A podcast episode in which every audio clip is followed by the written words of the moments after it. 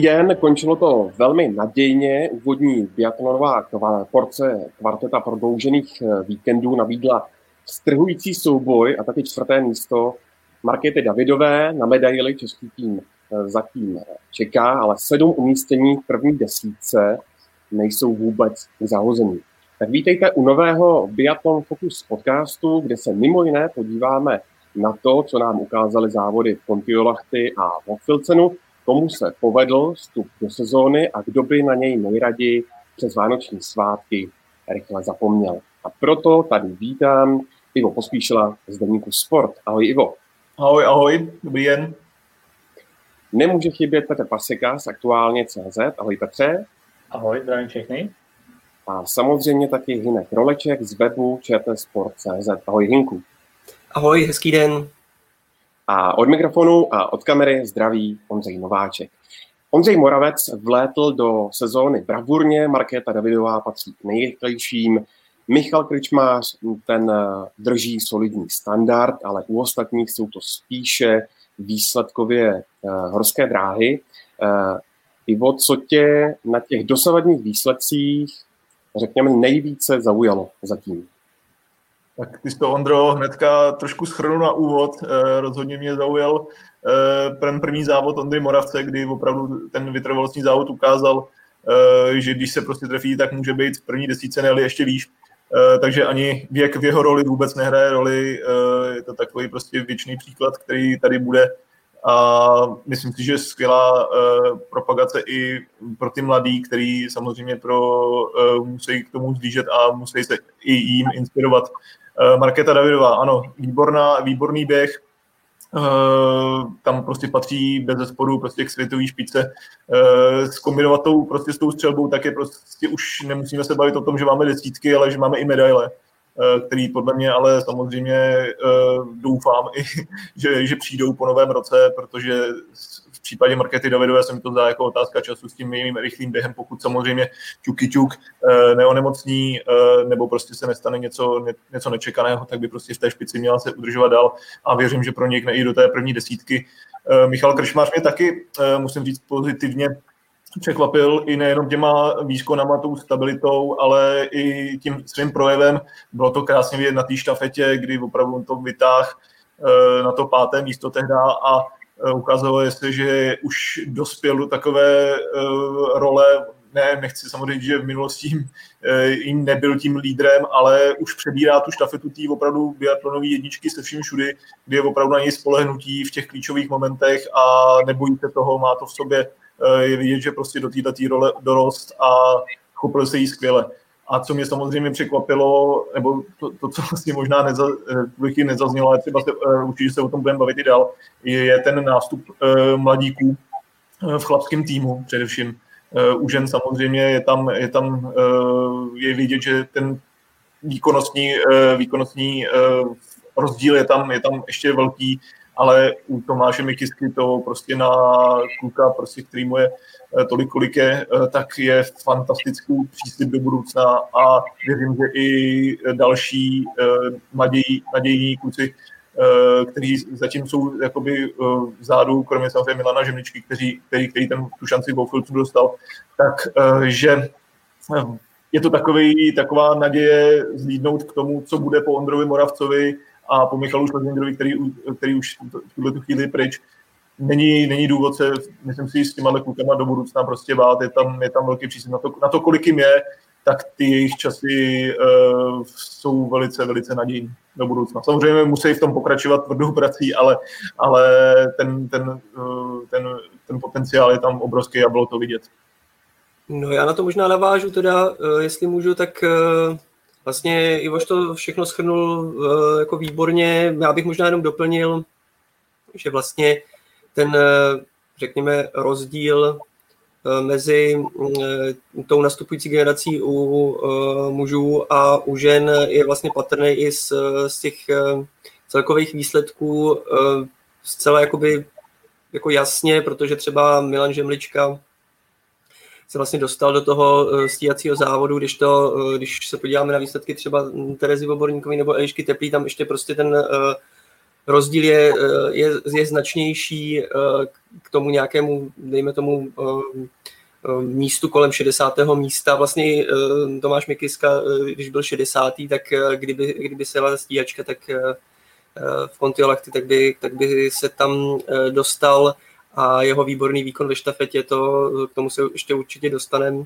nebo ve štafetách, k tomu se určitě dostaneme. A jenom možná uh, mě trošičku, ne překvapilo, ale jsem trošičku jako uh, zklamaný z, uh, z toho, že Kuba Čtvrtecký nebo Adam Václaví vlastně nedosáhli zatím na body. Tomáš Krupčík vlastně získal jediný bod zatím, takže vlastně pořádně bodovali jenom Ondřej Moravec a Michal Krčmář a to zase jako velice, velice jako dobře a jsou tam velice dobré nadějné výsledky, akorát ta mezera za nimi je trošku větší, než eh, bychom si možná před sezónou představovali. Eh, ale třeba pozitivní eh, se musím říct, že Jessica Jislová, ačkoliv měla tu přípravu, konec přípravy všelijaký, tak jsou tam velice nadějné výsledky a myslím, že zkrátka tohle, ten první trimestr je vždycky takový oťukávací a myslím si, že eh, v lednu eh, jsou tam prostě příznaky toho, že by se ta situace mohla třeba hlavně v případě žen eh, zlepšovat. Ještě jsme nezmínili třeba Evu Puskarčíkovou, tato měla s Jessicou Jislovou poměrně podobné, zatímco Jislová prodělala koronavirus, tak Eva Puskračíková zase zápasila s boreliozou a pak, jak eh, před pár dny přiznala, tak ještě eh, byla nějak nemocná, nachlazená, ale třeba ten eh, poslední druhý sprint vlastně v Filcenu, následně tedy stíhačka a to, že se dostala i do toho závodu s hromadným startem, tak naznačilo to Petře, že, jak už říkal Hinek, že by to v Oberhofu mohlo jít ještě víc nahoru. Snad ano, zmínili jsme, zmínili jsme ty, ty problémy zdravotní, jak u Jessica, tak u Evy. A myslím si, že už znatelný rozdíl byl mezi, mezi Kontiolachty a Hofilcnem. Vlastně obě se dostali e, na body. A, takže já doufám, že, že ten trend bude pokračovat.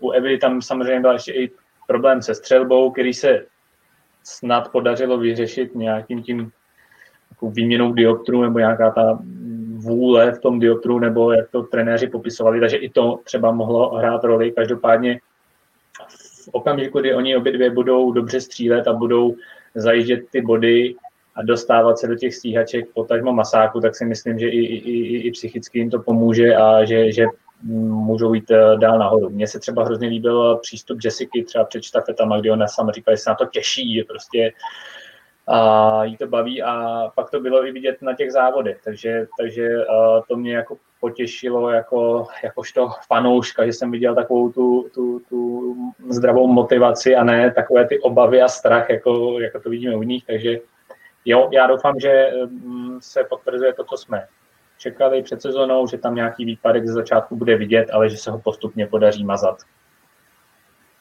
No a když jsme u střelby, tak eh, co ty čtyři víkendy Hinku napověděli o české střelecké stránce. My se Luci Charvátové ještě budeme věnovat později, ale třeba u Jakuba Čtvrteckého, kterého se zmínil, tak tam eh, nastal určitý procentuální propad.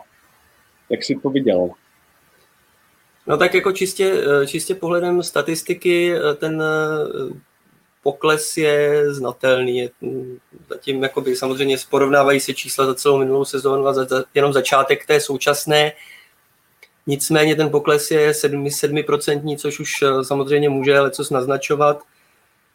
Eh, hlavně eh, ze všech položek vyčistil pouze dvě, což je dost průkazné a vlastně ne, neměl eh, ani dvoupoložkový závod, eh, kdyby neudělal méně než tři chyby.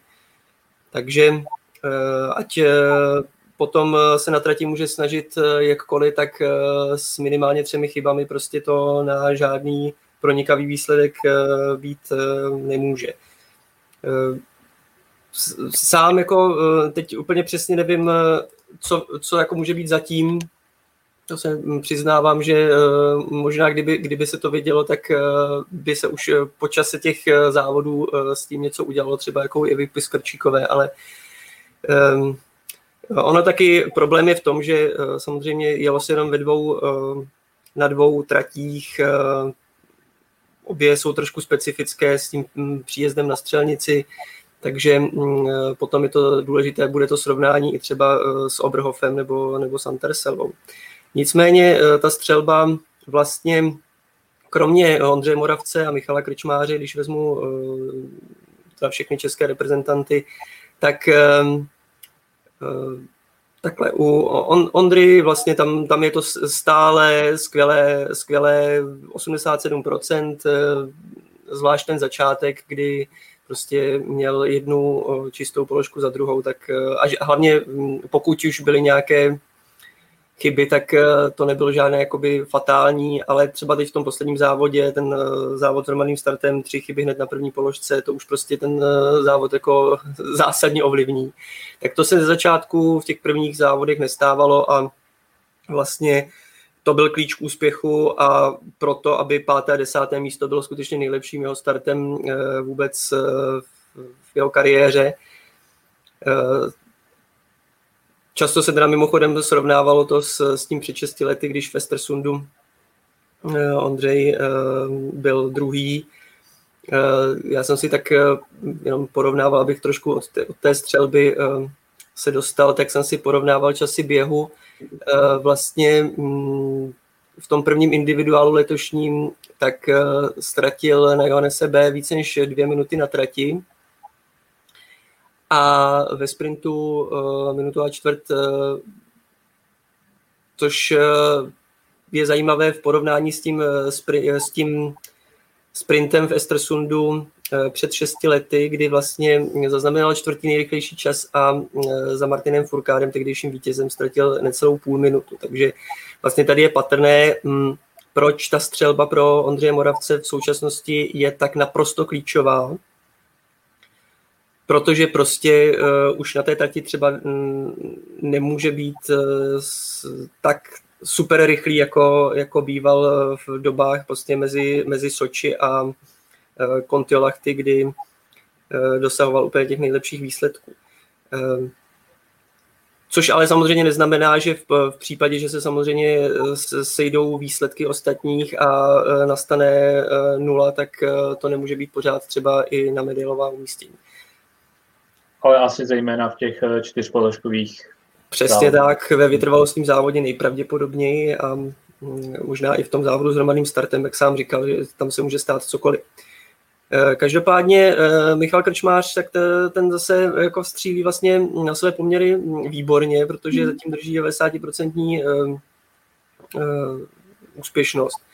A hlavně vlastně se zlepšil i v té rychlosti střelby. Jo? Když třeba hodně piloval dříve eh, ty jednotlivé rány, tak eh, to mohla být položka za 38-40 sekund klidně, což eh, patřilo mezi úplně ty nejpomalejší. Ale teď, když se podíváme, tak ten průměr může třeba na ten dvoupoložkový závod se zlepšit až třeba o 10-15 sekund, což je vlastně polovina trestného kola. A je to prostě znát, jo? tam když eh, je to prostě rozdíl mezi, dejme tomu, 15. a někdy 25. místem, jo. takže může to dělat třeba 5 až 10 míst, eh, tahle ta jako malá drobnost rychlosti, nebo drobnost, to je dost výrazná drobnost rychlosti střelby. No a co se týče ostatních, tak eh, mm, Adam Václavík, tak tam prostě je to, je to zhruba v celkovém pohledu stejné jako loni zhruba 73%, ale zajímavé je, že vlastně mm, trošku si eh, pohoršil při střelbě v eh, leže a naopak eh, o něco vylepšil střelbu ve stoje.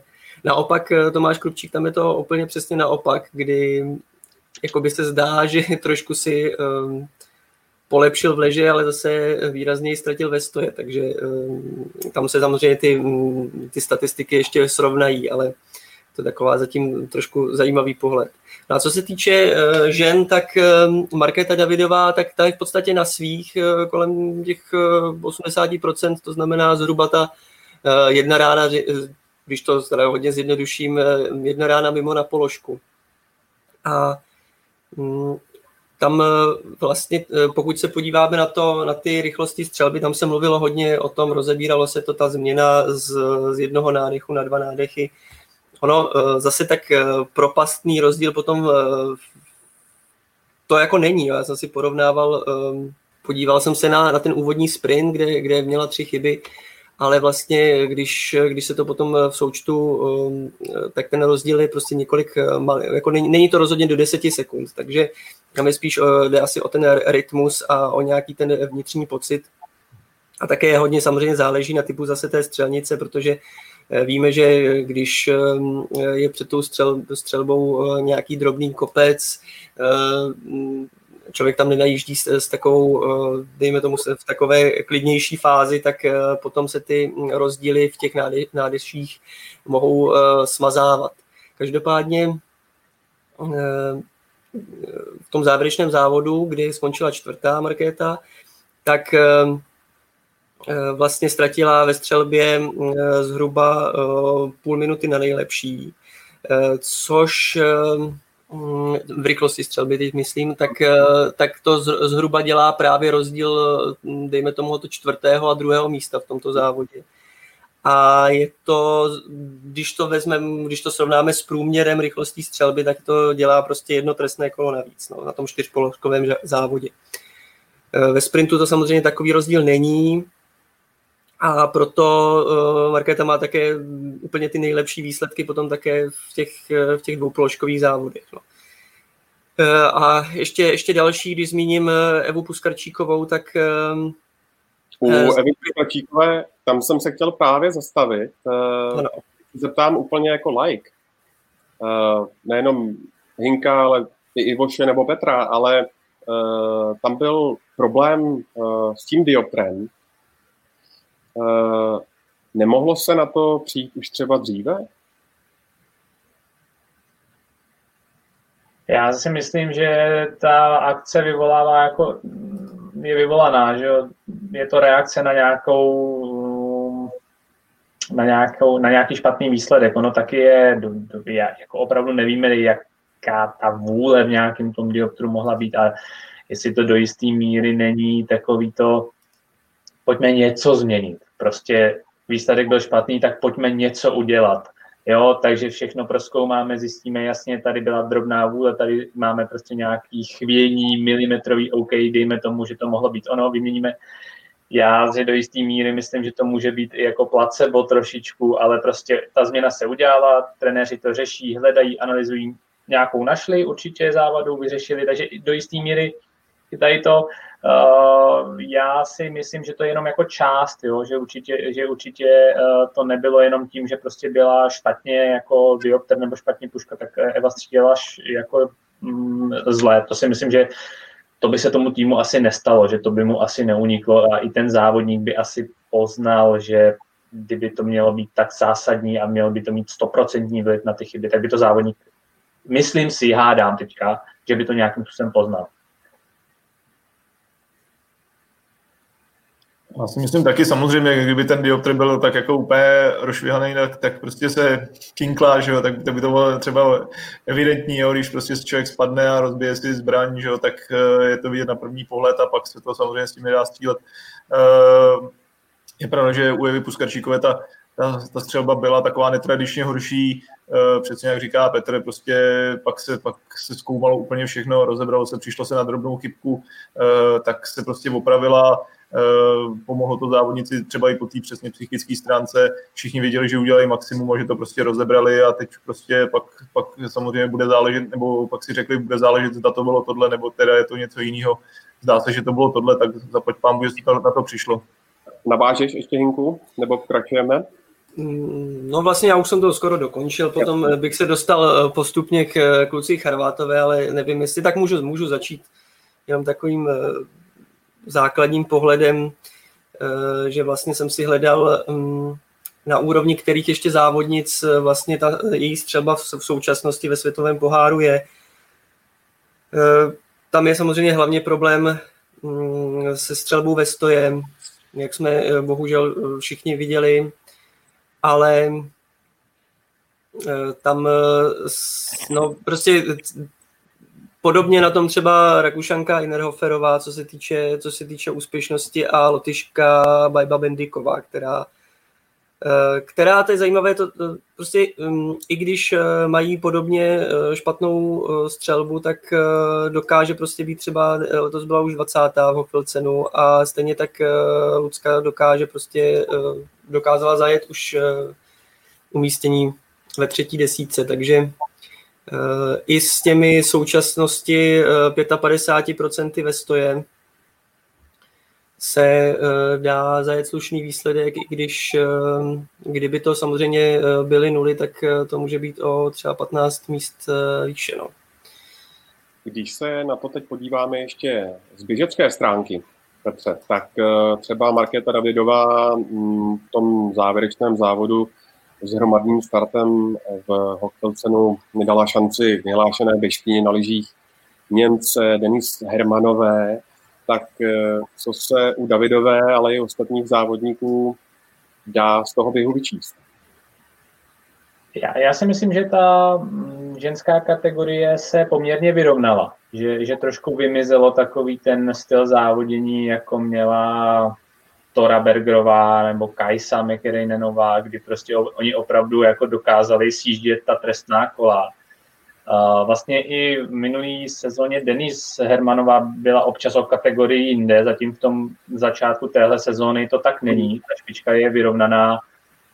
Poslední závody zase se povedly Norkám, nejdřív Tyril, myslím, že odskočila o skoro 20 vteřin, někdy má zase svůj den Marta Ozbová, Rejslandová, ale není tam jako někdo, kdo by jako každý závod deklasoval ty soupeřky, jako to třeba loni dělal v mužské kategorii Johannes Tingnes B, že v podstatě i s chybami byl schopný ve sprintu bojovat o nejvyšší příčky.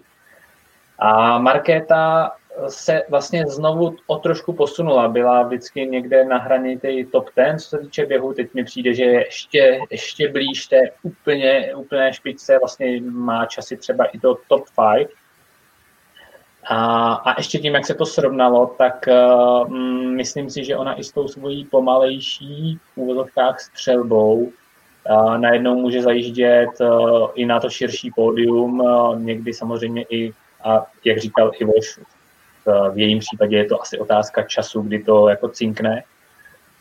A jinak uh, já jsem chtěl ještě jenom zmínit, že um, já myslím, že řešíme často u ní jeden nádech, dva nádechy. Já být trenérem, což zaplať pámbu nejsem, já bych se prostě soustředil na to, aby, aby ty položky čistila. Klidně, ať je má delší, hmm. ale okamžiku, kdy je prostě bude čistit postupně, zase bude eh, se dostávat do nějaké sebedůvěry a, a bude si jistější a jistější, tak bude vteřinku ukrajovat po vteřince. A je to podle mě lepší cesta, než eh, experimentovat, zkoušet eh, se posunout z nějakých 35 eh, vteřin skokově na, já nevím, 28 na té položce 25 a v okamžiku, kdy ona bude čistě střílet, i když pomalejí, tak stále bude moci být v top 10 zcela pravidelně. Takže uh, určitě Markéta, skvělá lyžařka, skvělý cit pro sníh, pro sklus, je to takový trošku jiný styl, než třeba v podání a Norek Thunderwoodové a Egofové, kde to jsou motorové myši, dynamický, ten krátký eh, skluz, kdy oni v podstatě jako vybíhají ty kopce, ale Markéta je taková, že ono to nevypadá, vypadá to, že si tam tak jako jede svoje, ale je to určitě už prostě bez jakýchkoliv debat ta nejužší špička a v okamžiku, kdy ona opravdu stabilizuje tu střelbu a bude postupně ukrajovat se sekundičky prostě z, té, z toho uh, střeleckého času, tak uh, tam prostě dřív nebo později musí cinknout. Ona už je prostě plně etablovaná v té nejužší, světový, nejužší světové špičce. S tím naprosto souhlasím a na to navážu, jsi to vlastně trochu naznačil, její souboj eh, v posledním kole s Denis Hermanovou v tom posledním závodě, to byl krásný příklad toho, nebo srovnání, jak vlastně už jakoby vyspělou a jako opravdu výtečnou běžkyní je, protože Denise Hermanová platila vždycky mezi úplně ty jako nejlepší a teď sice ještě jakoby tu formu nemá největší, ale uh, přesto myslím, že jako hodně cené, že uh, Markéta Davidová ji udržela na zádech.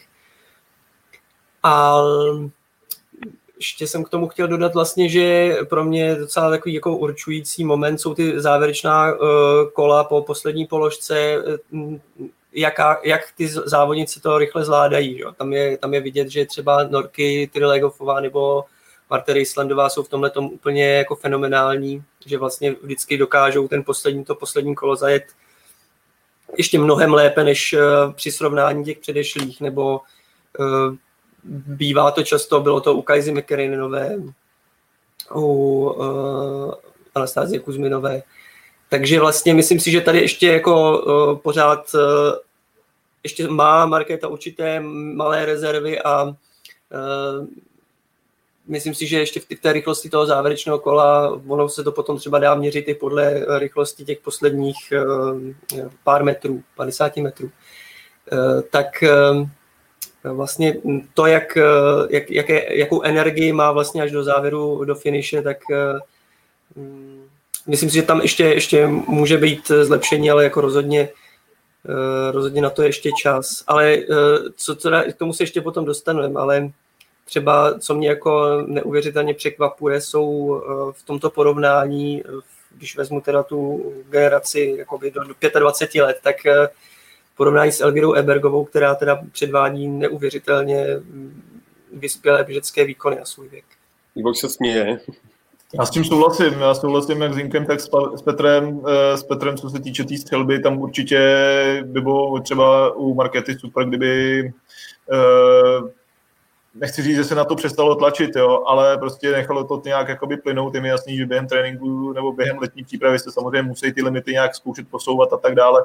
V tom závodě to potom jakoby vychází jinak, ale je pochopitelný, že když prostě eh, si člověk začne věřit na střelbu a bude víc za 33, a začne si na to věřit, tak začne postupně zrychlovat, zrychlovat, zrychlovat, až prostě se na to dostane plynule sám automaticky, ani mu to nepřijde. Jo. Je to typ, úplně další příklad je u Michala Krčmáře.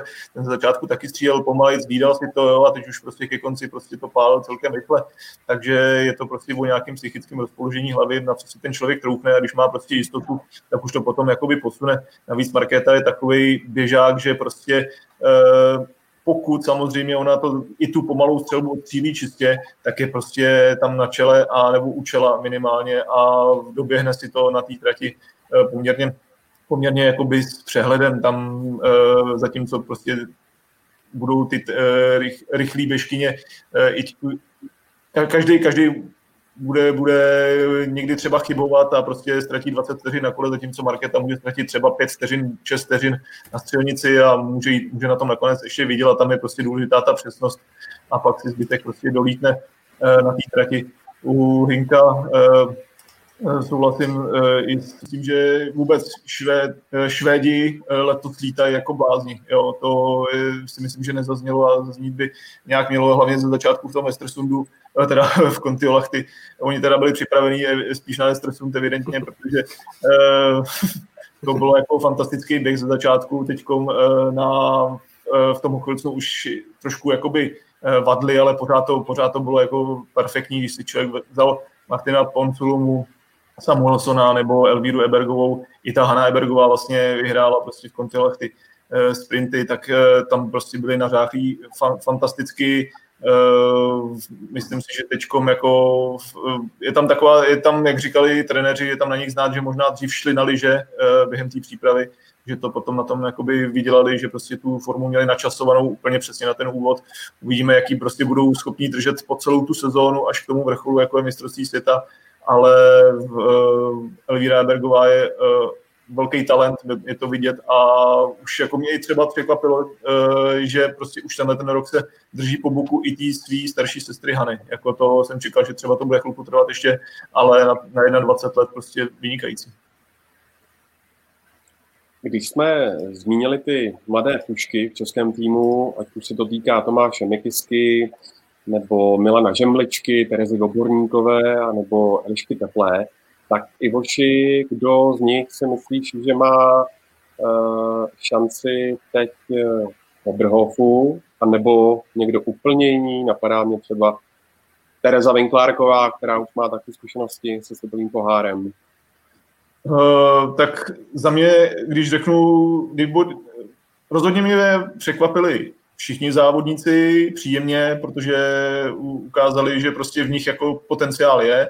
Eh, největší potenciál z těch závodů, co jsem viděl, je to pár závodů, jo? no to samozřejmě se může měnit a, a, a ty závodníci se postupně můžou růst, v což taky samozřejmě člověk doufá, eh, ale velký potenciál, prostě Tomáš Mikiska, to, jak se zhostil té štafety, nebo prostě on kdyby i se tehdy mohl kvalifikovat, tam mám pocit, že prostě ve, že na sprint nenavazovala ten tehdy v tom uh, Contiolach ty, ta stíhačka, tak on, se, on by se tam dostal taky do té do stíhačky. Uh, takže uh, velice vyzrálý výkon, velice, velice, velice rozumný a myslím si, že i v těch běžeckých časech se tam úplně vydal totálně v těch štafetách prostě na krev a Uh, takže je tam prostě vidět i ten potenciál, co se týče jeho běhu, že se prostě bude zlepšovat a tu střelbu drží.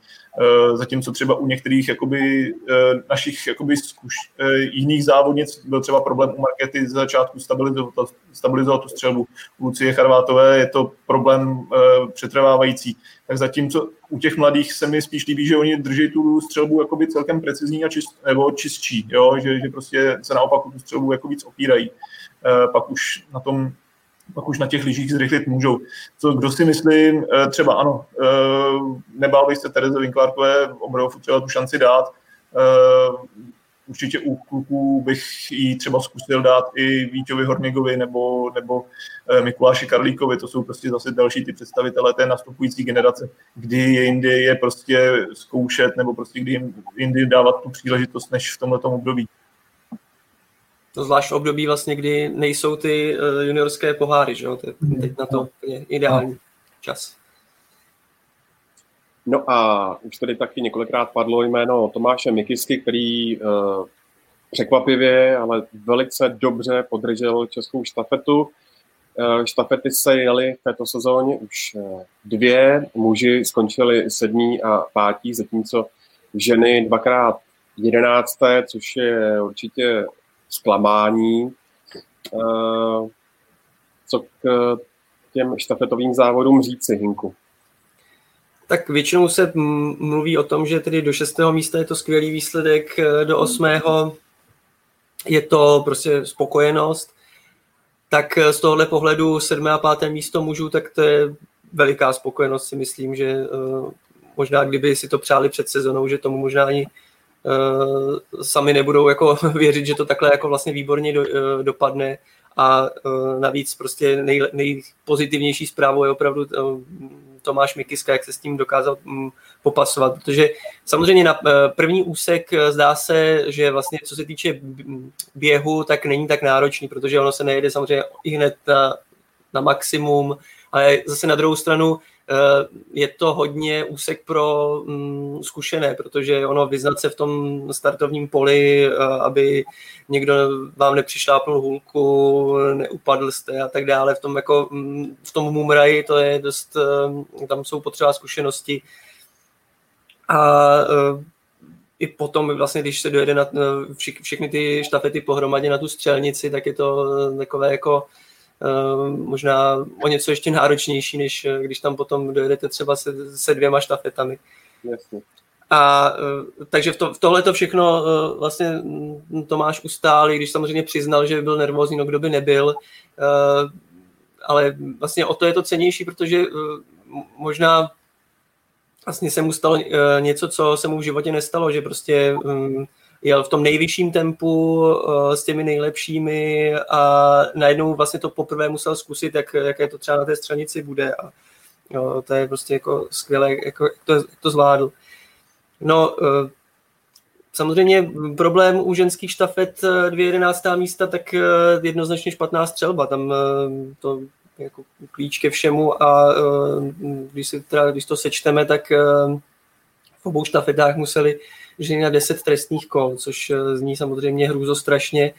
Eh, šest z těch deseti kol kroužila Lucie Charvátová a eh, tam jako hm, problém trestních kol, tak štafety mají samozřejmě dobíjecí náboje a problém je, že třeba Lucie Charvátová má problémy s tím dobíjením, jo, že i když jakoby třeba nesestřelí jeden terč, nebo tak prostě nedokáže ani třeba na ty tři, tři rány ho někdy jako sestřelit. Tam je to problém, je to očividně prostě problém v hlavě mm, a zároveň jako je to asi napojené na to, že si je vědoma toho, že čím víc času tam stráví, tím horší potom budeš šance to trefit, takže se to snaží trefit vlastně v rytmu nebo rychle a ono to nevychází.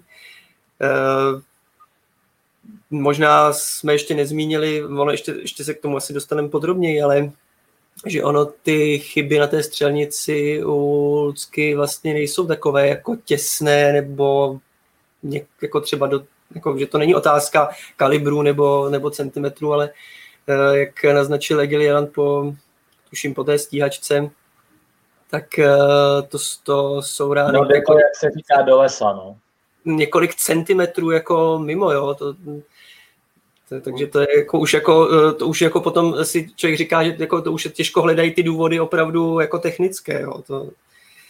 No a problém u, tě, u té ženské reprezentace je v tom, že, jak jsem už naznačoval podle těch výsledků uh, individuálních na začátku, že vlastně Eh, na rozdíl od mužů, kde je eh, možné brát právě ty mm, nadějné mladé kluky, prostě, které, kteří eh, nejsou tak vzdáleni od toho, dejme tomu, ne, nejsou tak vzdáleni od toho průměru světového poháru, tak tam je jako větší, větší propast a co, co teď, jako kdyby, kdyby Lucka Charvátová neběhala ty štafety, tak kdo, kdo tam bude jezdit, jo? Tam přece jenom vybrat někoho, mm, je, jako, jako nezávidím to trenérům, jo, tohleto rozhodování. Také vidět, že vlastně hodně experimentují s tím složením, že vlastně i zkusili tu Lucku dát na poslední úsek, což eh, nakonec nevyšlo.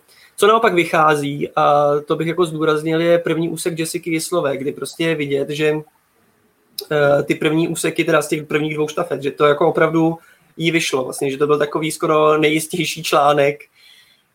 Um, takže uh,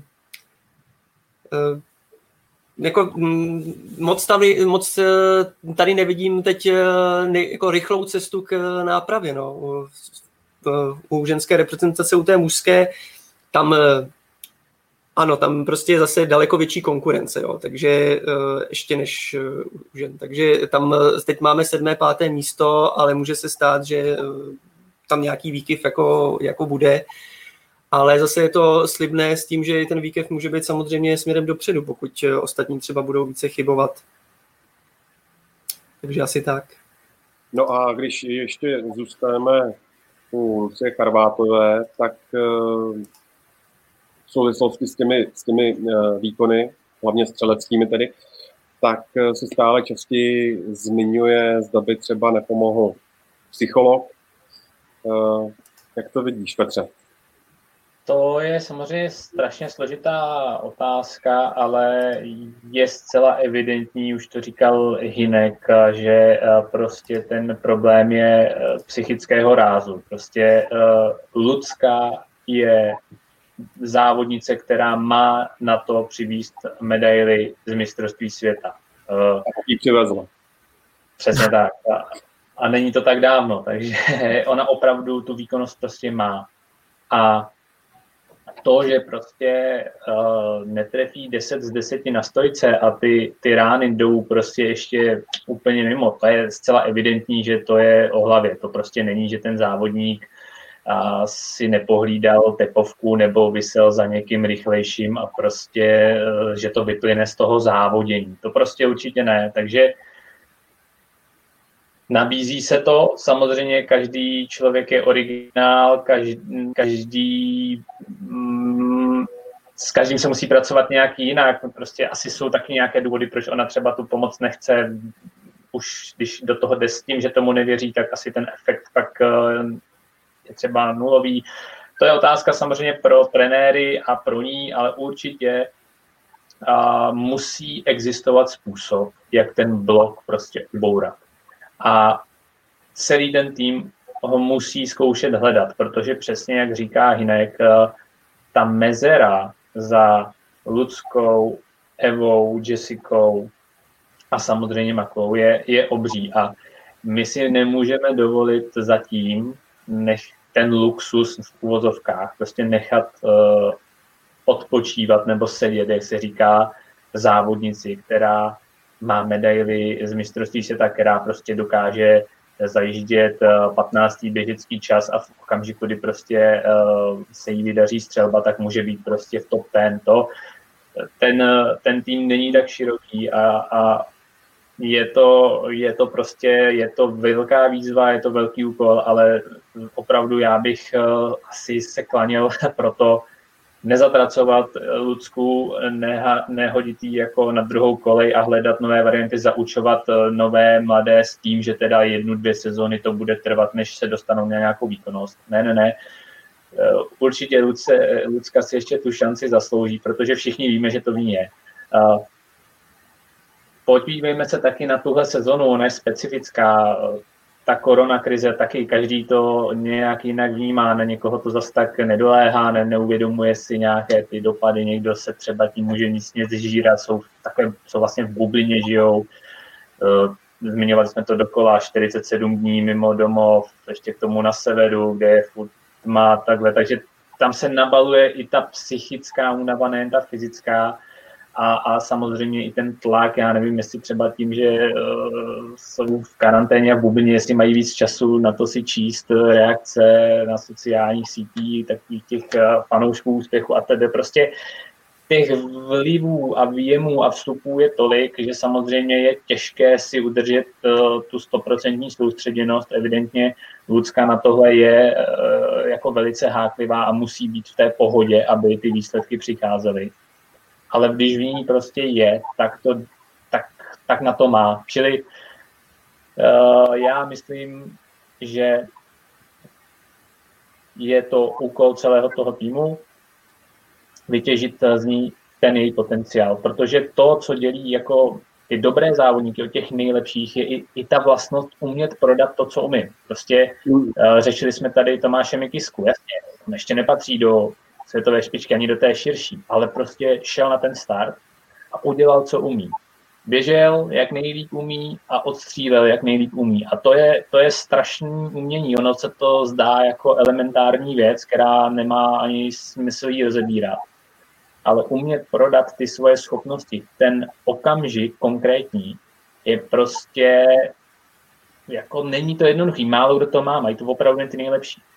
A Čili, čili to je ten, ta, ten prvek, který eh, samozřejmě Lucka nemá. Lucka jen málo kdy prodá svůj potenciál naplno a je potřeba to zkoušet eh, vyřešit, aby se jí to dařilo častěji. Ale když tohle to shrnu, já jsem určitě pro ještě jí v té štafetě nechat, dát jí důvěru, najít způsob, jak, jak Lucku Charvátovou prostě z ní dostat tu Lucku Charvátovou. Ale je teda to těžká práce. Evidentně už je to dlouhodobý problém a nedaří se ho vyřešit. Držme palce Luci a týmu, aby, aby, aby se to zlepšilo. Myslím si, že teď jako ta pauza eh, vánoční by jí mohla pomoct prostě si trochu odpočinout, orazit jako mě třeba hrozně osobně líto, že se jí nepodařilo mm, předvést ještě nějaký lepší výsledek zrovna v Hochfilcenu, kde prostě se jí, se jí dařilo, jo? takže to, to, ta tratí jako určitě sedí, nebo říkala třeba, když byla v Kontiolakty, že se těší, až zase bude sluníčko, že jo, eh, až si nějaký to nabije to prostředí, což se docela i podařilo počasí, jo. A tráť počasí a prostě mm, prostě hlava eh, asi nějak nezafungovala na té střelnici, takže to, to, je, to je velká škoda. Ale ještě chci zmínit důležitou věc, že ono, eh, to experimentování ehm, při těch štafetách vlastně na tom teď taky není moc prostoru, protože ve kde jsou ty body do poháru národů. Eh, Češky jsou zatím tuším jedenácté a potřebovali by být do toho desátého místa magického, aby, aby právě třeba tam byl prostor ještě v příští sezóně zase zkoušet opět a dávat prostor těm mladým, aby získávali ty zkušenosti. Takže ono to je takový, jako, taková spirála, ze které by se potom eh, těžko dostávalo, no, kdyby, kdyby se to nepovedlo, a, tak by zase mohli startovat jenom čtyři, teď uh, ty testy pro ty, pro ty mladé by byly složitější. Jo. Ještě mě napadá jedno jméno, které jsme tady nazmínili i voši, a to je Tomáš Krupčí. Nečekal si u něj, že by ty jeho výkony spíše taky mohly jít nahoru? Tak Tomáš Krupčík měl tu fantastickou sezónu, která vrcholila v Estersundu vlastně tím mistrovstvím světa, tam byl vynikající, tam prostě táhnul ten český tým. Na druhou stranu on potom prodělal ty zdravotní problémy, které měl a zdá se, že po nich se nedokázal ještě pořádně vrátit do, ně, do té stejné formy, jakou měl. Jo. Samozřejmě je mi jasný, že se prostě snaží, nicméně samozřejmě on a vlastně i Adam Václavík tam vlastně pořád jako si čeká na tu jejich, na, tu jejich, na ten jejich opravdu jako vzhled. Oběma bych jim to hrozně přál, jsou to jako sympatiáci, ale ale je evidentní a je jasný, že pokud eh, samozřejmě to dřív nebo později nepřijde, eh, ten jejich ještě nějaký jako eh, výkonnostní vzestup a myslím si, že poměrně jako už bude v jejich muset případě být jakoby trošku větší, aby, aby trošku přesvědčili, protože se tam tlačí ty mladí, ty mladí kuci a zatímco u, u těch žen, jestli někdy člověk říká, jako že, že prostě tam člověk neví, koho na to pátý místo obsadit, tak uh, tady uh, to bude za chvíli spíš opačný problém, že, že, tam, že, že tam bude spousta mladých kluků, který, kteří se budou tam tlačit a pro Tomáše Krupčíka potažmo i Adama Václavíka, to je tlak navíc, jo? Že, že prostě se budou muset s tím letím uh, vypořádat a budou muset těm mladěchům tu kůži prostě trošku dát jako za, za, za větší peníze, no. Prostě ne vůbec lacino, ale, a, ale, ale pochopitelně ano, e, Tomáš Krupčík a e, závodil líp a, a myslím si, že v tuhle chvíli e, ho ještě čeká spousta práce. No. A za mě tohle je ale jedině dobře. Tohle jsou starosti, které jako trenér chce mít, že jo. Uh, jako trenér jo, no, ale jako Tomáš asi ne, no. Ale, ale zároveň eh, ta situace tady vlastně nebyla, že jo. Ten tým nikdy nebyl tak široký, aby, aby tam vlastně byl to, co naznačuje, že třeba se může stát brzo, že by tam vlastně byl přetlak. Vždycky tam byla nějaká čtyřka nebo nějaký třeba pátý závodník trošičku, trošičku uh, za tou čtyřkou, ale pak prostě měl jako své jisté, když to řeknu jako tak uh, psychologicky. A tohle je docela nová situace a samozřejmě, že to není příjemný, jako když víte, že když se vám dva závody nepovedou, tak najednou třeba z té sestavy můžete vypadnout. Určitě ne, na někoho to samozřejmě může zase naopak uh, působit uh, že se to může projevit na těch výsledcích negativně, že je to zase další tlak, další stres, další element, se kterým se vypořádat. Ale z dlouhodobého hlediska a celkově za to já myslím, že, že to je jako zdravý, jo? ta konkurence i uvnitř toho týmu, vědět, že si prostě nemůžu že odjezdit vždycky na každý zastávce sprint, 75. místo a, a jako balit, ale vědět, že, že tam chtějí další tři hladoví vlčáci, stres ano, ale zároveň ten tým to posouvá, ten tým to posouvá, takže je fajn, že ty mladí takhle začínají tam pozdálí jako vystrkovat růžky, je to dobře. A taky je pravda, že vlastně v lednu začne IBU Cup, takže uh, tam by se mohlo rozhodovat o tom, kdo vlastně pojede s Bčkem a kdo s Ačkem, než eh, jak tomu bylo dosud kvůli uh, pozměněné sezóně, kvůli koronaviru. A když jsem u koronaviru, tak mě zajímá, jak vlastně hodnotíte tu bublinu, kterou uh, IBU přichystala vlastně až na nějaké menší problémy a uh, hrstku uh, pozitivních testů a uh, tradičního problémového muže, trenéra bulharské reprezentace Kasperoviče, tak to všechno probíhá víceméně bez problémů. Za mě se to určitě uh, jeví dobře. Tam si myslím, že k tomu přistoupili dobře. Uh, mají tam samozřejmě nějaká ta interní pravidla, každý, každý, každý čtvrtý den snad testují. Je to, je to vidět na tom za prvý, že těch pozitivních případů není tolik, že se to daří hlídat, nebo že prostě se to daří nějak jako sondovat, za druhý je vidět i ta důvěra ze strany závodníků. Já tady možná trošku zacituju Báru Tomešovou, která vlastně říkala, na tom je prostě vidět, že to udělali dobře, protože se ty norové a ty severani prostě nebojí jet e, a obět to celé. Jo? Zatímco třeba, když, si, když právě narážela na, na běžecké lyžování, tak když si člověk vezme e, současné problémy u únorů u skandinávců, Klebonek, hmm. že jo, tak e, tohleto Johannes nebo Tarej nebo, nebo ostatní Tyril prostě neřeknou, nebojí, nebojí se. Takže je tam i ta důvěra ze strany sportovců, což je důležitý pro absolutní vlastně tu nebo nejvyšší, nejvyšší úroveň toho světového poháru a pokud samozřejmě teď je otázka, jak to přesně bude vypadat během uh, Vánoc, jak, jak prostě to během těch svátků všechno tak nějak jakoby pro, promíchá, nebo prostě to, ale věřím zase na druhou stranu, ty sportovci jsou sami opatrní.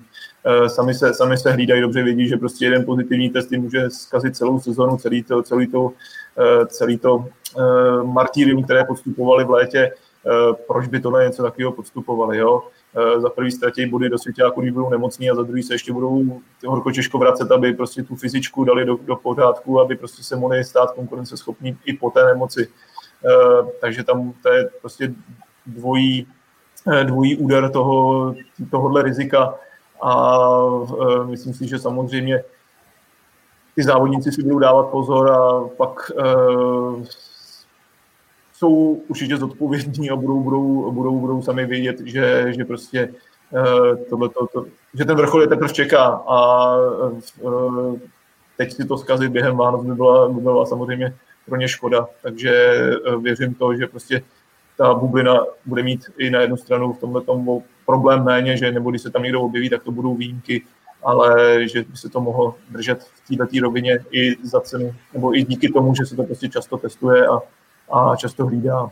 A to jsou tam ty pravidla těch samozřejmě nějakých rozestupů a uh, těch, i těch pódí, jako no, říkám si, že když někdy závodí vedle sebe nebo se tam prostě v cíli gratulují a pak to samozřejmě se nesmí ani jako skoro podat ruce v rukavicích, tak je to trošku zvláštní. Ale chápu samozřejmě ty pravidla, která, která jsou a, a je to prostě z nějakých preventivních důvodů a z nějakých, z nějakých preventivních opatření, takže takže dělají pro to maximum a je to na tom vidět, že za mají důvěru těch sportovců a uh, i zároveň minimum těch testů pozitivních.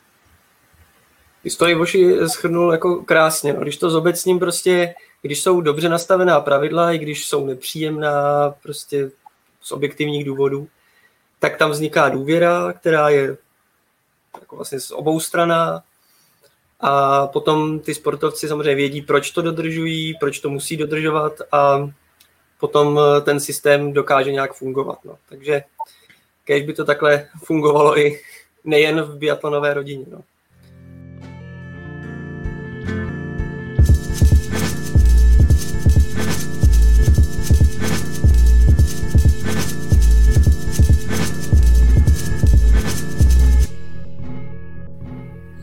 Elvíru Ebergovou jsme zmínili, ale my se ve druhé části Biathlon Focus podcastu podíváme i na další zahraniční biatlonisty, jako třeba Johannese Tingnese B. Tak uh, s námi zůstaňte a my pokračujeme dále, uh, že povedou po prvních závodech světový pohár právě Johannes B. a Marte Ozbová, Ryslandová překvapení není.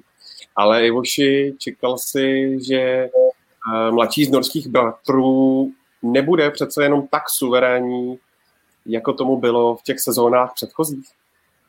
Přiznám se, že nečekal, na druhou stranu mi to trošku, eh, je to takový vývoj Johannese, jo, v tuhle chvíli, on každý vždycky má takový ten jako totální výstřel a pak jako chvilku útlum, kdyby bylo, furt v tom útlumu je první, jo, furt, furt, eh, furt prostě si to tak jako jezdí a, a, a těch pódí nemá tolik, to je jasný, že, že prostě na můj vkus i trošku mu tam chybí taková ta preciznost při té střelbě, jako kdyby prostě odešel Martin, tak jako, že Martin Furka, tak, tak jako, že už jako nechci říct, že polevil, ale že už si prostě říká, tak si to doběhnu.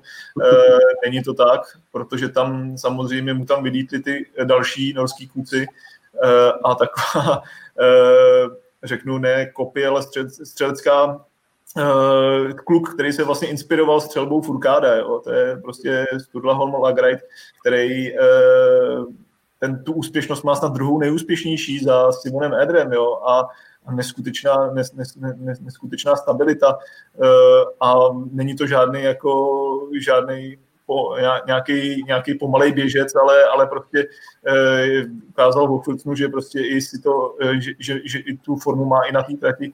Pak je tam Johannes dále, ten mě taky třeba překvapil, jo? nebo řeknu, eh, že on ten talent jako byl už v loni, to se ukázalo, ale že bude už teď jakoby blízko tomu Johannesovi, blízko té špici a na úkor třeba těch francouzů, který se třeba v tuhle chvíli jako úplně tam nejsou na, tak často, jakoby, jakoby se čekalo, tak to jsem, to se přiznám, že jsem nečekal. Já jsem čekal, že opravdu to bude Johannes versus Francouzi, nějaký Němec a mhm. podobně, ale že tam prostě vylítou, anebo možná jsem si říkal, že třeba by mohl vylítnout Christiansen, ale, nebo Tarjejbe, jo, jeho, eh, vlastně Johannesův brácha, ale najednou jsou tam kluci jako Lagrajt a, a, a dále a tam je vidět, že prostě jak u nás, tak i u těch norů prostě eh, mládí prostě má ambice a eh, hroznou dynamiku a zároveň cílevědomost prostě něco, něco tam opravdu předvíc dokázat. No ta ještě u těch norů, že prostě tam je ta základna tak velká, že prostě se těch šance chopí opravdu zapače si, jak se dá. A rozhodně mě překvapili. Eh, u Johannese jsem samozřejmě nečekal takovýhle že, že, že to nebude tak, myslel jsem si, že samozřejmě bude daleko dominantnější něco jako třeba Lewis Hamilton prostě ve Formuli 1, eh, že to prostě eh, bude válcovat, ale na jednu stranu je to dobře pro ten svěťák, že prostě je to, je to napínavý a, a že, to, že, že, prostě to není, není o něm a že se máme na co dívat. Mám pocit, že prostě v těch prvních závodech bylo straš, se to strašně míchalo, eh, ty, ty posty na eh, ty vítězové. Jednou tam byl Samuelson, po druhý Lagra, po druhý Lagra, po třetí B, eh, po čtvrtý jeho brácha třeba. Tak jako to se, myslím, fanouškům hrozně musí líbit a mm, nejsem, ne, na jednu stranu nejsem z toho úplně smutný, že, že to je napínavý, teda to, to jako vůbec. Já jenom k tomu Johannesovi, tam vlastně Jirka Rejman v rámci nějakého přenosu tu otázku položil tak, jestli, jestli jako on, Johannes, polevil a zhoršil se, nebo ten zbytek se k němu dotáhl. A což je podle mě eh, jako otázka relevantní a, a jako z mýho pohledu je to, je to spíš ta první část, že, že on polevil. Přeci jenom uh, rodinný, uh, rodinný život, narození potomka a i on sám přiznává, že vlastně v té přípravě kolik toho vynechá, že vlastně netrénuje ani zdaleka tolik vlastně jako jeho reprezentační kolegové, že on asi dá taky víc na ty své pocity, takže já si myslím, že tohle bude spíš dom, jako převládat tenhle ten vliv, ale jak říká Ivo, já si to jako užívám, vlastně vemte si, že každý závod má vlastně jiného vítěze, krom, krom komety sezóny eh, Lagrajda, tak vlastně nikdo nezvítězil víc než jednou, jestli se nemýlím, takže na to se kouká jako fajn a, a je, to, je, to, je to zábavnější, než když uh, Johannes si objel dvě trestná kola, stejně je tam pak ještě přejel jako Shinkansen a, a, a jako mohl ještě mávat a plácat si už od půlky posledního kola se s realizačním týmem. Což jako já tomu taky jako, já jsem si užíval i to, ale uh, přeci jenom to napětí tam moc nebylo loni a předloni.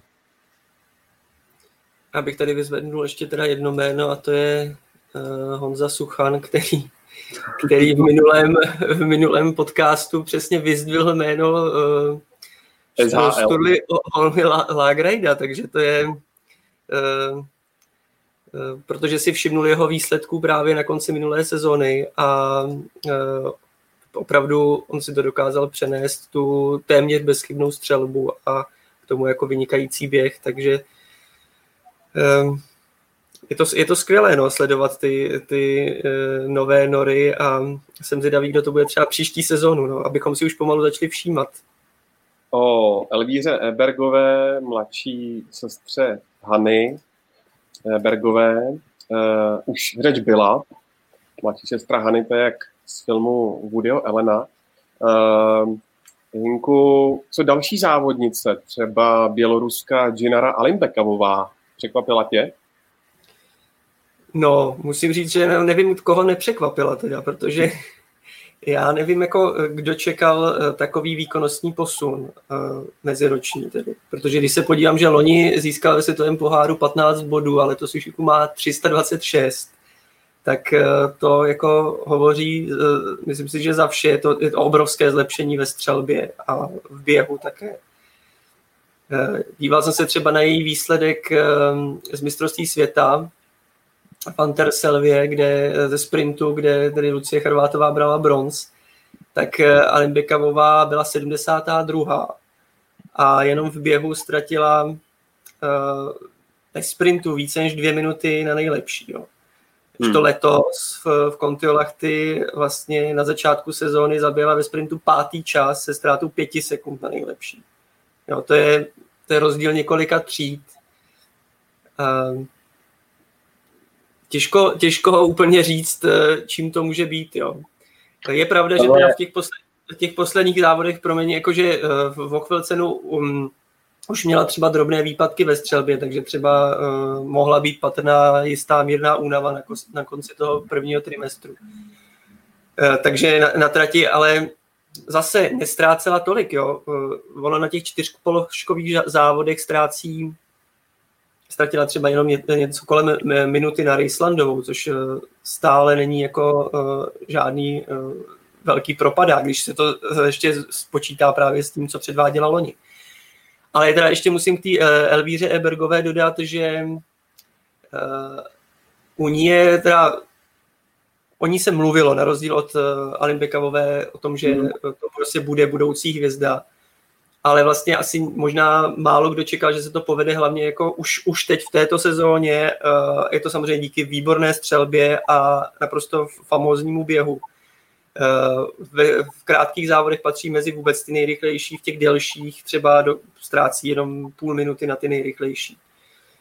Což je v 21 prostě něco neuvěřitelného. A neuvěřitelné je i to, že jakou má stabilní výkonnost. Jo, že vlastně měla, měla jediný výkyv z těch prvních závodů, byla 24. A jinak kromě jednoho jedenáctého místa to jsou všechno umístění v první desítce. A myslím si, že může to samozřejmě ještě necháme dojet tuto sezonu, ale myslím si, že to trochu připomíná uh, zrod vlastně jeho, hvězdy typu Johannese B., jo, který vlastně také dokázal vítězit vlastně od nějakých 21-20 let. A e, dokázal se vlastně potom pravidelně dostávat do, do, do, do té první desítky, takže mm, možná se tady rodí nějaký takový podobný fenomén. No, to je jako hodně vysoká meta Johannes B., ale já jsem jenom chtěl říct, že takovýhle progres nemohl čekat ani Honza Suchan. u, u Zinary Alimbekové. Jo. Hmm. No a my jsme se před uh, ročníkem taky bavili samozřejmě o um, francouzsko-norských soubojích, ale do těch závodů hodně výrazně promluvají samozřejmě taky Švédové a Švédky. Co říkáš na jejich výkony, Petře? Tak, o tom, že jako ten švédský tým se zlepšuje každoročně, to jsme, to, to, to už nás asi nepřekvapí, ale zase ten minimálně, samozřejmě on, on to Ivo už říkal, že ten Hochvelce nebyl tak, tak úplně skvělý jako, jako Contilachty, ale tak ten vstup do sezony teda ukázal, že, že oni udělali zase obří kus práce, hmm. zejména v té ženské kategorii vlastně nejhorší Mona Brorsonová je momentálně 19. 19. ve světovém poháru. Pátá vlastně Švédka, takže všechny jsou v top 20 a každá z nich uh, má minimálně jedno umístění v top 10. Uh, eh, vlastně všechny kromě, kromě jedné byly i v top 5, takže opravdu každá z nich je schopná zajet na pódium, což je teda opravdu úžasný. Uh, to mm, dřív eh, samozřejmě oni už dokázali třeba ve štafetách uspět, eh, ten jejich výsledek byl opřen o tu skvělou střelbu, ale že teďka opravdu ten tým, eh, každá jeho členka je schopná i v individuálních závodech vlastně soupeřit s těmi nejlepšími, to je zase obrovský ještě skok. A co zatím stojí? Určitě se projevuje ještě práce Wolfganga Pichlera, který teda už druhou sezonu u týmu není. A letos se zase mohla projevit, pro, projevit angažma uh, Ola Ravalda, běžeckého trenéra, takže zase oni udělali skok hlavně teďka v, tom, v té běžecké části, protože střelci jsou to spolehliví už um, pár sezon. A třeba, když jsem zmínil ten progres uh, v v běžeckých časech, tak eh, musím zmínit Martina Poncuomu, který třeba i ve sprintu v cenu dokázal porazit eh, Johannese sebe, což je opravdu zase je v minulých sezónách jako nevýdaný, že se mu někdo dokázal rovnat nebo ho dokonce porazit. Takže Švédové vlastně a, a, a druhá ještě, ještě další rovina, kterou bych zmínil, že ty ženy a vlastně i muži, vlastně to jsou všechno mladíci relativně, ještě řekněme jim kolem 24 až 26 let. Krom třeba, když jsem zmínil Monu Brossonovou, tak to je snad jediná třicátnice. Jo. A jinak ten tým je, to je mladý, perspektivní, ještě má spoustu, spoustu sezon před sebou, takže je to fajn, že se zase dotáhli na ty Nory, Němce a Francouze další tým. V mnoha ohledech je i předčil. A je zajímavý sledovat letos štafety, vlastně jak muži, tak ženy to mají jedna jedna, Norsko-Švédsko. Taky z minulých sezon eh, jsme nevídali moc, že by někdo dokázal vyzvat eh, Nory i Norky. Takže uh, klobou dolů. Jediný, co mě na tom trošičku v ozovkách mrzí, byť jako já nikomu nepřeju neúspěch, naopak, tak eh, že to bude mít hodně těžký Stina Nilsson. Eh, moje oblíbenkyně a highlight téhle sezóny vlastně eh, běžkařka, která přeskočila na době atlonu, tak jako dostat se do tohohle výběru tam moc, tam moc cesta jako není, no. Což, což já jsem se hrozně těšil na tu konfrontaci, ale nevím, co by se muselo stát, aby, aby ona se podívala do světového poháru, tak uh, si budu muset asi užít i Dukapu snad, no. I když ještě jenom, pardon, poslední poznámka, vlastně předevčírem jsem koukal na výsledky nějakých kontrolních závodů švédských v Estersundu a Stina Nilsonová tam sprint, eh, ve sprintu byla třetí a zastřílela čistě, což je hlavní jako argument, takže to byl snad její první, eh, byť asi myslím, že tam byl jenom Švéd, že to byl kontrolní závod, eh, ale čistý. Byla, byla třetí, ztratila 42 vteřin na Hekbergovou, která je vítězka loňského IBU Cupu. Takže tam už je nějaký měřítko, které snese porovnání i s třeba s závodnicemi ze světového poháru, ale pořád je to třeba momentálně až osmá nejlepší švédka, takže to mě trošičku mrzí. To ono si, do, dočkáš se, Petře, myslím si, že jestli ne letos, nebo že tak ten potenciál je tam obří. Ona i teď ještě stále e, běžecky není tam, kde, kde byla a kam určitě zase se bude posouvat po těch zraněních. Takže, takže dřív nebo později určitě to jméno snad uvidíme. Uh, I vaši francouzi, uh, ti jsou možná trochu za očekáváním, ale umí to samozřejmě a umí prohánět ty nejlepší, uh, ať už Quentin uh, Fionmaje nebo Emilien Jacqueline, ale kam zmizel třeba Simon Detier? No, hodně, hodně nízko zmizel. To je pravda, že jsem jako taky očekal výš, nebo že aspoň to udrží, eh, nebo že tam ne, že, že nebude tak uh, zaostávat. Eh, naopak místo něj vylítl Fabien Klot, teda třeba, uh, ale je jasný, že asi francouzi, není to od nich rozhodně špatný úvod sezóny, to ne, ale myslím si, že se od nich čekalo asi trošku víc, hlavně po té mužské části u žen je tam ta uh, Julie Simonová, která je velice rychlá, přijde uh, velice, velice nadějná, navíc taky mladá závodnice. Uh, pak se tam že vrátila dobře Anna Chevalerová Bušetová, ale u těch mužů říkal jsem si, že prostě jestli bude někdo prohánět Johannese, tak to budou francouzi. Jsou to norové teda, kdo prohání Johannese, francouzi jsou jakoby v tom druhém sledu. Kentan, Filma je, si myslím, že tu a Emilien Jacqueline si myslím, že ukázali, že mají neskutečně jako uh, velkou sílu uh, v nějakých určitých závodech, ale pak to v těch dalších jakoby nepře, uh, už to jako mi nezopakuju. To, co předved třeba Jacqueline uh, teďkom v Hochfilcnu, kdy zase opět za, za sebou nechal Johannese, tak mi to připomnělo Anterselu vlastně mistrovství světa, kdy ho tam jako cuknul v boji o zlato, ale pak jako druhý, druhý závod tam sice spadnul vlastně v, tý, v tom finiši toho masáku, takže už se potom jakoby nedostal do, tý, do nějakého toho běžeckého Eh, rozpoložení, což trošku připomínalo Ondru Moravce, když prostě zlomil hůlku tehdy ve štafetě, ale eh, je to takový zatím hrozně nevyrovnaný. Jo. Jeden, jeden závod tam ty francouzi jsou, jsou schopní být první, druhý, eh, pak zase už tam jakoby nejsou, ale myslím si, že jejich čas rozhodně přijde a jestli to, nebo rozhodně to bude na, na začátku této kalendářní sezóny v Oberhofu si myslím, že určitě už tam vyskočí, jestli se máme bavit o tom, kdo kdo třeba tam vyskočí, tak si myslím, že právě ty francouzi se tam vrátí eh, nepochybně a na mistrovství světa bych rozhodně tam, tam oni to určitě vygradují, oni to umějí eh, tu formu nějak eh, nastavit tak, aby, aby byli silní na ten vrchol. Tohle je řeknu, takový trošku jako pomalejší rozjezd. Na, na můj vkus jsem si možná třeba od nich představil něco rychlejšího, ale rozhodně nekončí a myslím si, že i oni mají ten tým tak jako by bohatý, tak uh, ať jsem zmínil Claude, ať jsem zmínil uh, Jacquelana nebo, nebo, nebo Maja, Fion Majeta, tak uh, tak rozhodně tam budou. No, jestli tam bude taky Detie, to, to, to si teď v tuhle chvíli eh, ne, neodvažuji odhadovat. Myslím si, že ten je uh, hodně, hodně uh, zádu. Mimochodem tady máme uh, divácký dotaz od uh, Ondřeje Kovalčíka. Uh, jakou si myslíte, že by mohl mít v budoucnu pozici mladý Nor Andersen v, non, v norském týmu?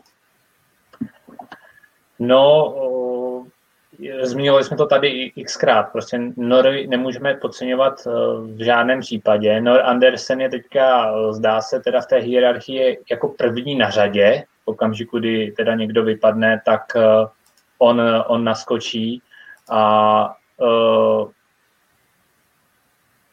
ta cesta do toho týmu momentálně je těžká. Teď tam jsou těžké kalibry, ale řekněme si na rovinu, B už taky má leta, takže určitě to je jméno, které musíme, musíme si ho poznamenat, sledovat a určitě ho budeme už výdat uh, občas i v tom světovém poháru a vždycky, když naskočí, tak uh, určitě s ním musíme počítat na body v okamžiku, kdy se mu podaří zastřílet, tak eh, prostě může, může, může vyletět eh, úplně zase na ty eh, nejvyšší mety. Tam prostě běžecky to jsou, to jsou tak vyspělí závodníci už ve svých letech. Oni opravdu jako nemají moc slabin. Tam to jsou detaily, že oni prostě jsou teda o trošičku pomalejší na trati, trošičku pomalejší na střelnici, ale, ale v okamžiku, kdy, kdy i Andersenovi by to teďka sedlo, tak on už je schopný ty závody jako vyhrát. Takže e, určitě budoucnost ho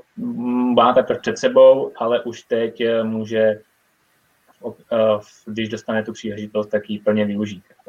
No, jako tam jako téměř žádné slabiny nemá, teda letos má je snad jedinou slabinu možná ve stojice, ale uh, v leže je téměř bezchybný, takže pokud, pokud eh, stabilizuje střelbu ve stoje, tak opravdu může jako zajíždět výsledky do desítky zase a třeba příští rok zase to bude další lágraj, takže to je, mm, to je prostě nekonečná studnice Norsko, eh, talentovaných závodníků a Eh, jako eh, říká se, že pokud závodník že ho zajíždí ty výsledky kolem toho druhé, třetí desítky hm, stabilně, což teď po chvilce uh, Andersen zajel, tak pokud potom se všechno sejde v nějakém závodě, tak z toho může být umístění do první pětky klidně, takže nemusí to trvat ani tak dlouho, pokud dostane ty šan, tu šanci třeba i v lednu, tak myslím si, že to klidně může nastat jenom doplním vlastně 24., 23. a v Masáku byl 12. se ztrátou 45 vteřin, takže v podstatě už při tom svým prvním startu sahal po top ten a, a, a ještě víme, jaký je masák, že jak je specifický, tam se vlastně utkáváte tváří tvář prostě s tou top špičkou a on, on obstál, takže to už je v podstatě i ve svých letech kompletní jako závodník. Tak, ještě se musíme podívat na dvě velké reprezentace. Tou první eh, je Německo, zvláště pak Němci samozřejmě, Hinku, ti byli zatím tak trošku v zákrytu, ale začínají vystrkovat růžky, čehož je důkazem třeba právě závod s hromadným startem, protože ten vyhrál Arn Pfeiffer, Benedict Doll byl čtvrtý a je tam třeba taky Eric Lesser. Uh, co od nich očekáváš dále? No, myslím si, že od Němců musíme čekat jenom to uh, nejlepší, v, co se týče výsledků uh, na těch vrcholných akcích, protože oni se vždycky dokážou výborně připravit a zacílit tu formu. Takže pokud se nám třeba zdálo, že to letos ještě není takové jako úplně ideální, a je pravda, že co se týče tím pořadí ve světovém poháru, tak v elitní desítce není žádný Němec, ale 12. Eh, je momentálně do 13. Pfeiffer, 14. Lester, takže eh, není to daleko a je to vlastně ten, třeba ten výkon Arna uh, naznačuje, že um, prostě zase v jednom, ve dvou, ve třech závodech oni dokážou ty nejlepší uh, Nory, uh, Francouze a další Švédy porazit, takže Myslím si, že to směřují jako i ostatní k, k domácím závodům eh, na začátku ledna a potom eh, na mistrovství světa v Pokljuce. A i když to nebude prostě převaha každý závod, tak myslím si, že eh, některé závody oni dokážou vyhrát. Pravděpodobně někdo z, té, z této trojice. Je pravda, že třeba trochu za očekávání možná zůstávají Kín s Hornem, ale Třeba ve štafetě eh, je zase pevná, pevnou součástí letos Roman Res, který je vlastně tím čtvrtým nejlepším Němcem. A ve štafetách Němci dokazují, že prostě patří mezi ty naprosto eh, ty top favority, takže eh, letos byli, myslím, dvakrát třetí, takže s Němci je nutné počítat a myslím si, že rozhodně neřekli poslední slovo letos. A když jsem hovořil o Itálii, tak Petře, předpokládám, že si možná čekal nebo nečekal víc od Lízy Vitociové, potažmo vlastně uh, i od Dorotej Vírerové? A Dorotea Víredová je tam, kde jsem ji zhruba čekal. Prostě uh, očekával jsem, že bude běžecky, řekněme, v tom druhém sledu té nejužší špičky a myslím si, že jí strašně vyhovují ty kontaktní závody, stíhačky a hromadný start, kde ona prostě tou svojí rychlou střelbou a, a sebevědomou střelbou, tak ona vždycky dokáže v tom kontaktu jako se, se jako do, prodrat uh, vysoko. Ulisy, takže ta, ta je na, tak na, na těch očekávání. Ulisy Vitociové jsem čekal, se přiznám, zase trošičku návrat zpět na ty pozice vyšší ale ukázala už taky, že, že, že jí není radno odepisovat, že pořád samozřejmě ještě není zpátky na, na těch výsledcích, na kterých jsme byli zvyklí, ale myslím si, že je otázka času, kdy ona, kdy, kdy si to zase sedne všechno a bude, bude prohánět třeba ty nejlepší. Takže ta tam trošku chybí, to se přiznám, tu jsem čekal výš. Ale jinak eh, ještě, jestli můžu nějak to z, z obšírnit toho, z ty, ta očekávání, tak určitě uh, mi tam chybí rusky a rusové. Obecně si myslím, že, že hodně jako vy, vyklidili pozice. Rusové ještě jakž takž uh, se pohybují třeba v druhé desíce, třetí desíce celkového uh, pořadí, ale ženy to je o Ruskách prakticky neslyšíme jako nej, Uh, nejlepší Ruska je, myslím, teďka až 26. ale neberte mě úplně za slovo.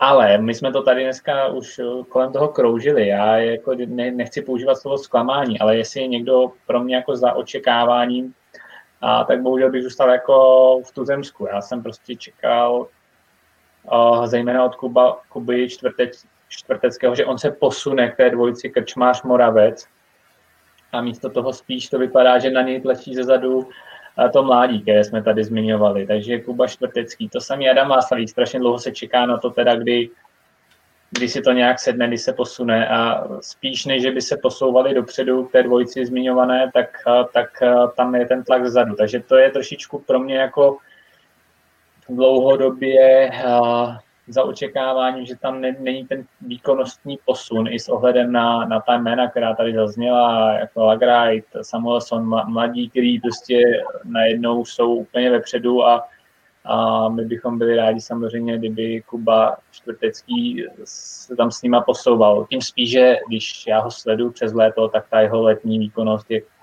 už poslední roky vždycky jako vynikající. V podstatě on dokáže v létě jako smazat i běžce specialisty, jako jediný v podstatě, kdo, kdo ho v létě jako byl schopný porazit i třeba v klasické technice nebo soupaži byl jako starý mazák standard řezáč, jinak on prostě byl za ním i ve výjezdu na ještě soupaží druhý, takže i ty testy běžecký, takže tam jsem očekával od něj víc. Samozřejmě trápí se střelecky, ale i běžecky jsem čekal, že bude výš. A poslední takový, koho bych zmínil, protože v minulém podcastu jsem ho zmínil, jsem je zmiňoval jako své černé koně, to byla Ivona Fialková, protože konec sezony loňský měla dobrý a já jsem čekal, že se posune za Pavlínou někam do té širší, širší špičky. Tak sestry Fialkovi samozřejmě v, ve Finsku nemohli startovat kvůli, kvůli tomu, že se objevila nákaza v jejich týmu a že vypadli z toho, z té přípravy a po chvilku naskočili a ty výsledky byly, řekněme, za očekáváním. Vlastně Ivona si sice ve sprintech eh, probojovala do stíhacího závodu, ale Pája vlastně ani jednou se nedostala do té šedesátky. Takže tam, když si vezmeme, jak Pavlína Fialková byla vysoko uh, loni, a letos vlastně to nestačilo zatím ani na stíhačku, tak to je taky pro mě, mm, řekněme, překvapení, nechci říkat uh, zklamání, to, to je takové pejorativní. No myslím že jsem byl ještě trochu eufemista v těch výsledcích třeba u Paulíny, tam, no. tam je třeba zaráží ta střelba, jo, že eh, kdyby to třeba nebylo běžecky, dalo by se to nějak vysvětlit nějakým výpadkem nebo takhle, ale... Těžko říct, o čem to je, teď zrovna úplně čerstvě jsem sledoval, že, že, že obě absolvovali nějaké vyšetření, jako krevní testy, že, že se necítí vlastně moc dobře, že, že, že, že vlastně pátrají po tom, proč to je, ale těm jsem věštil uh, úplný, úplně opačný, uh, opačný vývoj. Ještě abychom eh, zodpověděli jeden divácký dotaz, poprosím tě, Ivoši, ohledně Milana Žemličky, který měl vlastně premiéru teď v Ochtelcenu, 55. místo ve sprintu, čili se dostal do stíhačky, kde obsadil 59. místo, tak co jsem to říkal? Uh, rozhodně příjemné, ne, nechci říct překvapení, protože on Milan Žemlička ukazoval už určitou výkonnost na těch, uh, v těch minulých letech. Uh, ale potvrdil to, jak, jak prostě pracuje a jak prostě postupně jde nahoru. Takže za mě rozhodně Milan Žemička palec nahoru. Myslím si, že to, myslím si, že rozhodně obstál a rozhodně by měl dál promlouvat jako do českého týmu a je, samozřejmě bude to, bude to nařáchlý, víme to všichni, že už jsme se o tom bavili, že, že ta pětka se jako, nebo ta pětka se nafouknout nedá, ale rozhodně on je z těch závodníků, který rozhodně přesvědčil. Za mě. Tak jo, tak hodina a půl téměř uběhla jako voda, jsme na úplném závěru, uh, úplně na konci, abychom to trochu odlehčili. Uh, zaujal mě Ivoši tvůj článek Deníku Sport, kde si psal o kokosech na sněhu, uh, říkám-li to správně. Na střelnici. Na střelnici, pardon. Uh, že ve startovní listině nebo listinách světového poháru se objevují, objevují řekněme, exotická jména, zajímavá jména, jako třeba Australanka nebo Řek. Uh, najdeme tam ještě nějaké takové podobné?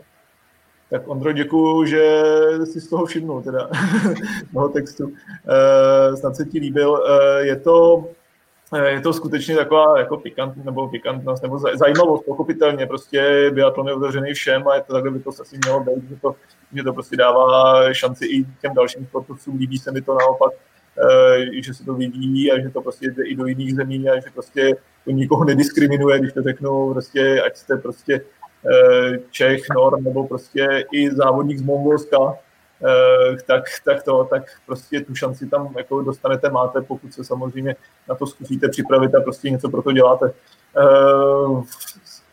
Ano, zmínil si Australanku, Julian Veilin Kolebornovou, což je taková, taková zajímavostka, že ona vlastně vystudovala nebo studuje, nebo vystudovala ty robotické inženýrství, takže to je prostě taková eh, zajímavá personka.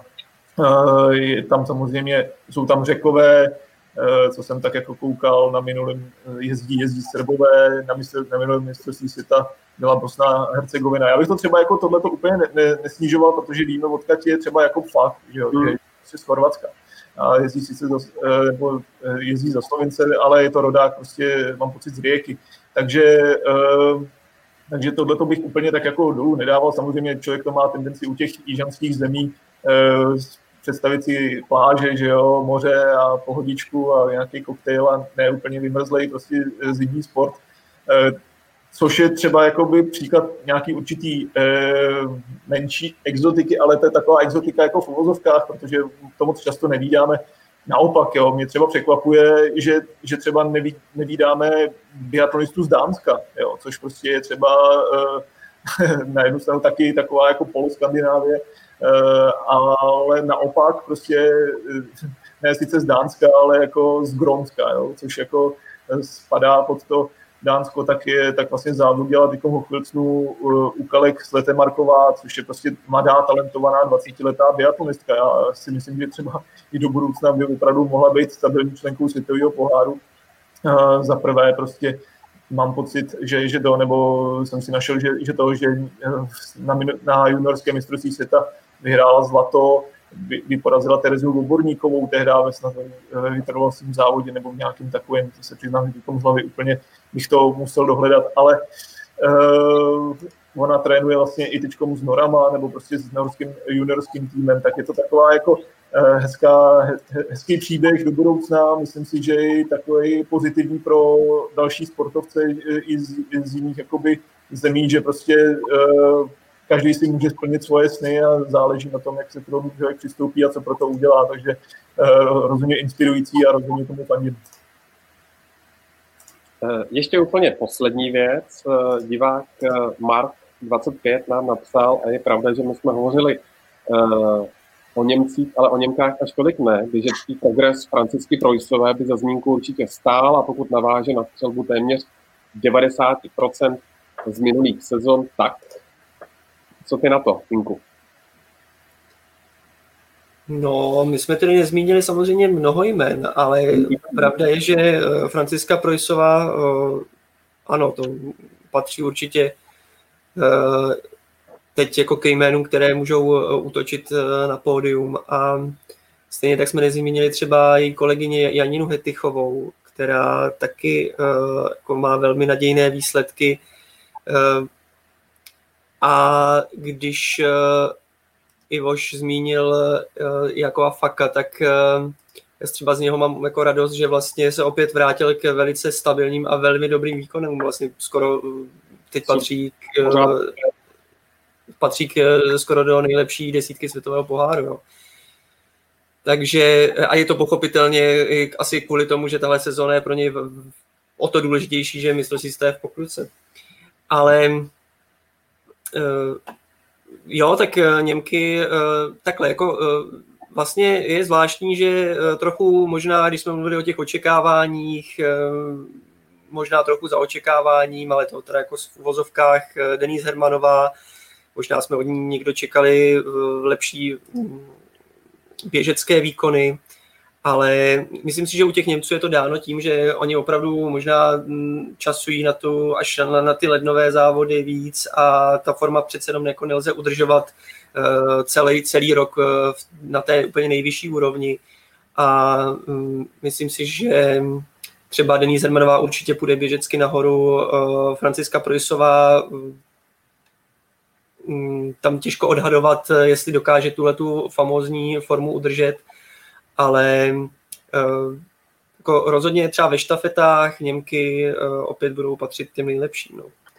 Uh, já musím, musím přiznat, že mě Franciská promiň Ivo, uh, Projsová překvapila taky. Jak čekal jsem, že tu ten německý tým potáhne Denise Hermanová, ale jenom mám takový pocit, že jak v předchozích letech jsme neočekávali, že Německo se bude potýkat s něčím jako generační obměna, ten tým byl dostatečně široký a ještě i v Ibu Cupu vždycky ten jako v úvozovkách záložní tým jako tam bylo pět dalších šest Němek, tak mi přijde, že že to trošičku nastává, jo? Že, že za, za Franciskou Projsou a Denis Hermanovou přeci jen ta mezera relativně je, že, že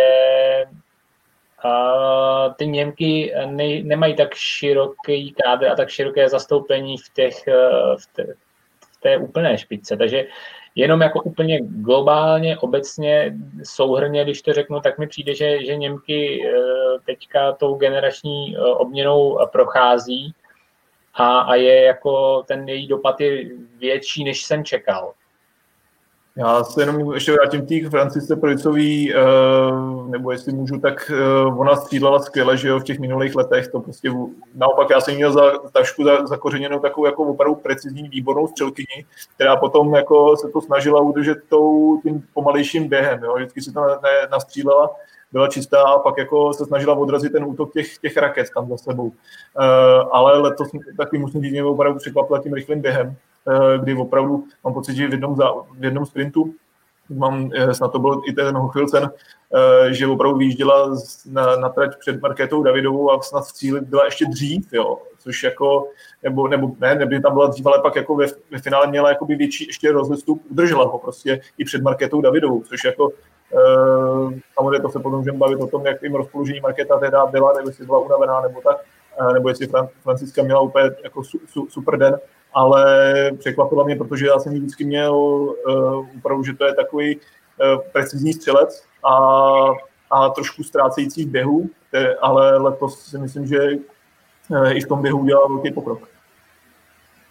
No rozhodně, tam jako patří vlastně do první, dejme tomu desítky nej, nejrychlejších běžkyň, což je u ní asi v 26 letech, to je taková ta, jakože vypadá, že vlastně dozrává do těch let, kdy teď třeba může čtyři roky být, jako patřit mezi nejrychlejší, takovou tu širší e, špičku běžeckou a e, je to vždycky zajímavé sledovat, když třeba ten přechod z juniorské kategorie a jak potom dlouho trvá než vlastně do, do, eh, ten reprezentant nebo reprezentantka dozraje do nějakého toho ideálního věku a myslím si, že tady ten progres může naznačovat, že teď v několika sezonách prostě eh, bude opravdu eh, špičkou závodnicí. Ale jinak souhlasím s Petrem, co se týče toho, že jakoby zdá se, že ta šíře toho týmu, jakože tam prostě dochází k znatelné výměně generační a že ačkoliv třeba Franciska prožívá nějakou, jako, nějaký jako velký progres, tak um, potom ve výsledku těch ben německých tam může být o něco méně, než jsme byli třeba před pár lety zvyklí. No.